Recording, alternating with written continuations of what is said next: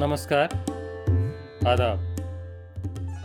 सुनते रहिए कहानियों का गुच्छा में मंटो की मस्तियाँ, मुदित सिंघल और अनामिका नायडू की आवाजों में।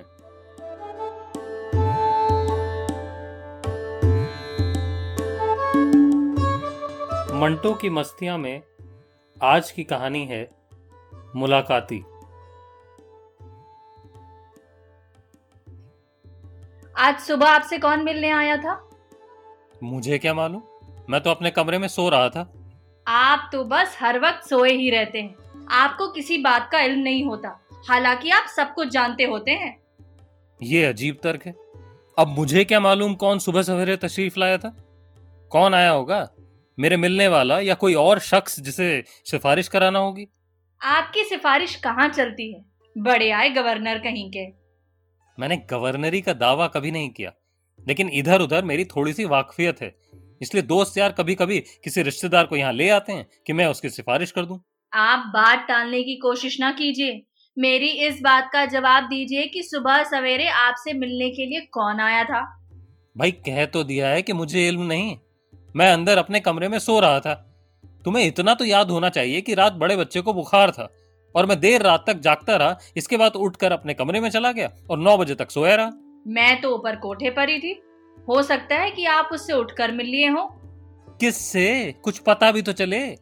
आपको पता चल जाएगा जब मैं महके चली जाऊँगी। मेरी समझ में नहीं आता है तुम्हें एकाएकी क्या हो जाता है। तुम्हारे दिमाग में यकीनन कुछ फतूर है। फतूर होगा आपके दिमाग में। मेरा दिमाग अच्छा भला है। देखिए मैं आपसे कह दूँ कि आप जबान संभाल कर बात किया कीजिए मुझसे। आपकी ये बदजुबानियाँ अब बर्दाश्त नहीं हो सकती। तुम खुद परले दर्जे की बदजुबान हो। क्या औरत को अपने शोहर से इस तरह से बात करनी चाहिए? जो शौहर जिस काबिल होगा उससे उस किस्म के लहजे में गुफ्तगू करनी पड़ेगी। बंद करो इस गुफ्तगू को। मैं तुम्हारी इस रोज रोज की चक चक से तंग आ चुका हूँ। तुम तो मैं जाती रहोगी। मैं इससे पहले इस घर से निकलकर चला जाऊँगा। कहाँ जाइएगा? किसी जंगल में। और वहाँ जाकर क्या कीजिएगा? सन्यासी बन जाऊँगा। तुमसे छुटकारा तो मिलेगा? खुदा की कसम, चंद वर्षों से तुमने मेरे नाक में दम कर रखा है। बात बात पर नोक करती हो। आखिर ये सिलसिला क्या है? जाने कौन कम वक्त तुम्हें मुझसे मिलने आया था, मेरे फरिश्तों को भी खबर नहीं। खुद कहती हो कि तुम कोठे पर थी। फिर तुम्हें कैसे मालूम हो गया कि कोई मुझसे मिलने आया है? कभी तुक की बात भी किया करो। आप तो हमेशा तुक की बात करते हैं। अभी कल की ही बात है, आप दफ्तर से आए तो मैंने आपकी सफ़ेद कमीज पर एक लाल रंग का धब्बा देखा। मैंने पूछा ये कैसे लगा? आप सिटपटा गए मगर फ़ौरन संभल कर एक कहानी कर दी कि लाल पेंसिल से खुजारा था शायद उसका निशान होगा। हालाँकि जब आपने कमीज उतारी और मैंने उस धब्बे को गौर से देखा तो वो लिपस्टिक का धब्बा था। मेरा ख्याल है कि तुम्हारा दिमाग चल गया है। जनाब उस लाल धब्बे से खुशबू भी आ रही थी। क्या आपके दफ्तर की लाल पेंसिलों में खुशबू होती है? औरत का दूसरा नाम अपने खाविंद की हर बात को शक की नज़रों से देखना है। अरे कल सुबह तुमने ही मेरी उस कमीज पर सेंट लगाया था। लगाया होगा मगर वो धब्बा यकीनन लिपस्टिक का था। यानी लिपस्टिक लगे होंठ मेरी कमीज चूमते रहे। आपको बातें बनाना खूब आती है। कमीज चूमने का सवाल क्या पैदा होता है? क्या होठ वैसे ही कमीज से नहीं छू सकते? छू सकते हैं बाबा छू सकते हैं। तुम ये समझती हो कि मैं कोई यूसुफ हूँ? कि लड़कियाँ मेरे हुस्न से इस कदर मुतासर होती हैं कि गश खाकर मुझ पर गिरती जाती हैं? और मैं झाड़ू हाथ में लेकर सड़कों से ये कूड़ा करकट उठाता रहता हूँ। मर्द हमेशा यही कहा करते हैं। देखो तुम औरत जात के खुद औरत होकर तोहीन कर रही हो। क्या औरतें इतनी ही कमज़ोर किरदार की हैं कि हर मर्द के आगे पाअंदाज की तरह बिछ जाएँ? खुदा के लिए कुछ तो अपने सिंफ का ख्याल करो। मैंने तो हमेशा हर औरत की इज़्ज़त की है। इज़्ज़त करना ही तो आपका सबसे बड़ा हथियार है जो बेचारी भोली भाली औरतों को आपके जाल में फंसा लेता है। मैं कोई चिड़ी मार नहीं जो जाल बिछाता फिरे। आप कसरे नफसी से काम ले रहे हैं वरना आप अच्छी तरह जानते हैं कि आप चिड़ी मारो के गुरु हैं।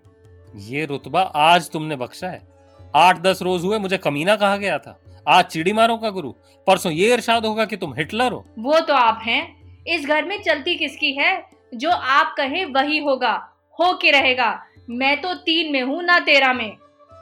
मैं कहता हूँ अब ये फजूल बकवास बंद हो जानी चाहिए। मेरा दिमाग चकरा गया है। आपका दिमाग बहुत नाजुक है। जरा सी बात करो तो चकराने लगता है। मैं औरत हूँ मेरा दिमाग तो आज तक नहीं चकराया आपकी बातों से। औरतें बड़ी सख्त दिमाग होती हैं। यूँ तो उन्हें सिंफे नाजुक कहा जाता है मगर जब वास्ता पड़े तो मालूम होता है कि उनके जैसी सिंफ करख्त दुनिया के तख्ते पर और कोई भी नहीं। आप हद से बढ़ रहे हैं। क्या करूँ? तुम जो मेरा दिमाग चाट गई हो? अरे तुम इतना तो सोचो कि मैं दफ्तर में आठ घंटे झक मारकर घर आया हूँ थका हारा हूँ। मुझे आराम की ज़रूरत है। और तुम ले बैठी हो एक फर्जी किस्सा कि तुमसे मिलने के लिए सुबह सवेरे कोई आया था? अरे कौन आया था? ये बता दो तो सारी झंझट खत्म हो। आप तो बस बात टालना चाहते हैं। कौन खर्जात बात टालना चाहता है? मैं तो चाहता हूँ कि ये किसी न किसी हीले खत्म हो। लो आप बता भी दो कि कौन आया था मुझसे मिलने? एक चुड़ैल थी। वो यहाँ क्या करने आई थी? मेरा उससे क्या काम? ये आप उसी से पूछिएगा। अब तुम मुझसे पहेलिया ना बुझवाओ। बताओ कौन आया था? लेकिन तुम तो ऊपर कोठे पर सो रही थी ना।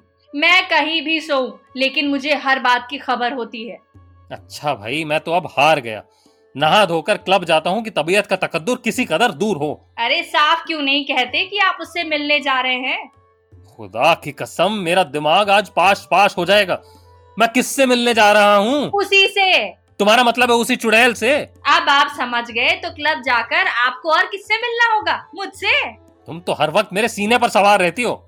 इसीलिए तो आप अपने सीने का बोझ हल्का करने जा रहे हैं। किसी दिन मुझे जहर क्यों नहीं दे देते ताकि किस्सा ही खत्म हो?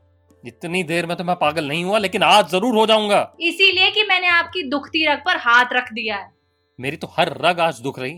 तुमने मुझे इस कदर झिंझोड़ा और लताड़ा है कि अल्लाह के पना तुम औरत नहीं हो लंधोर पहलवान हो। हाँ यही सुनना बाकी रह गया था आपसे। ना रहे वो चुड़ैल इस दुनिया के तख्ते पर।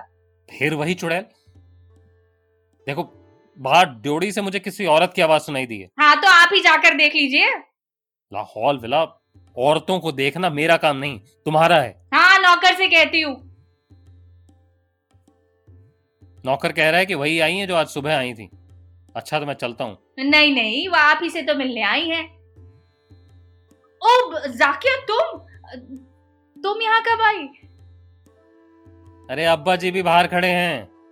तुमने भी हद कर दी जाकिया। मैं खुद जाती हूँ अपने अब्बा जी को लेने। इतनी मुद्दत हो गई उनको देखे हुए।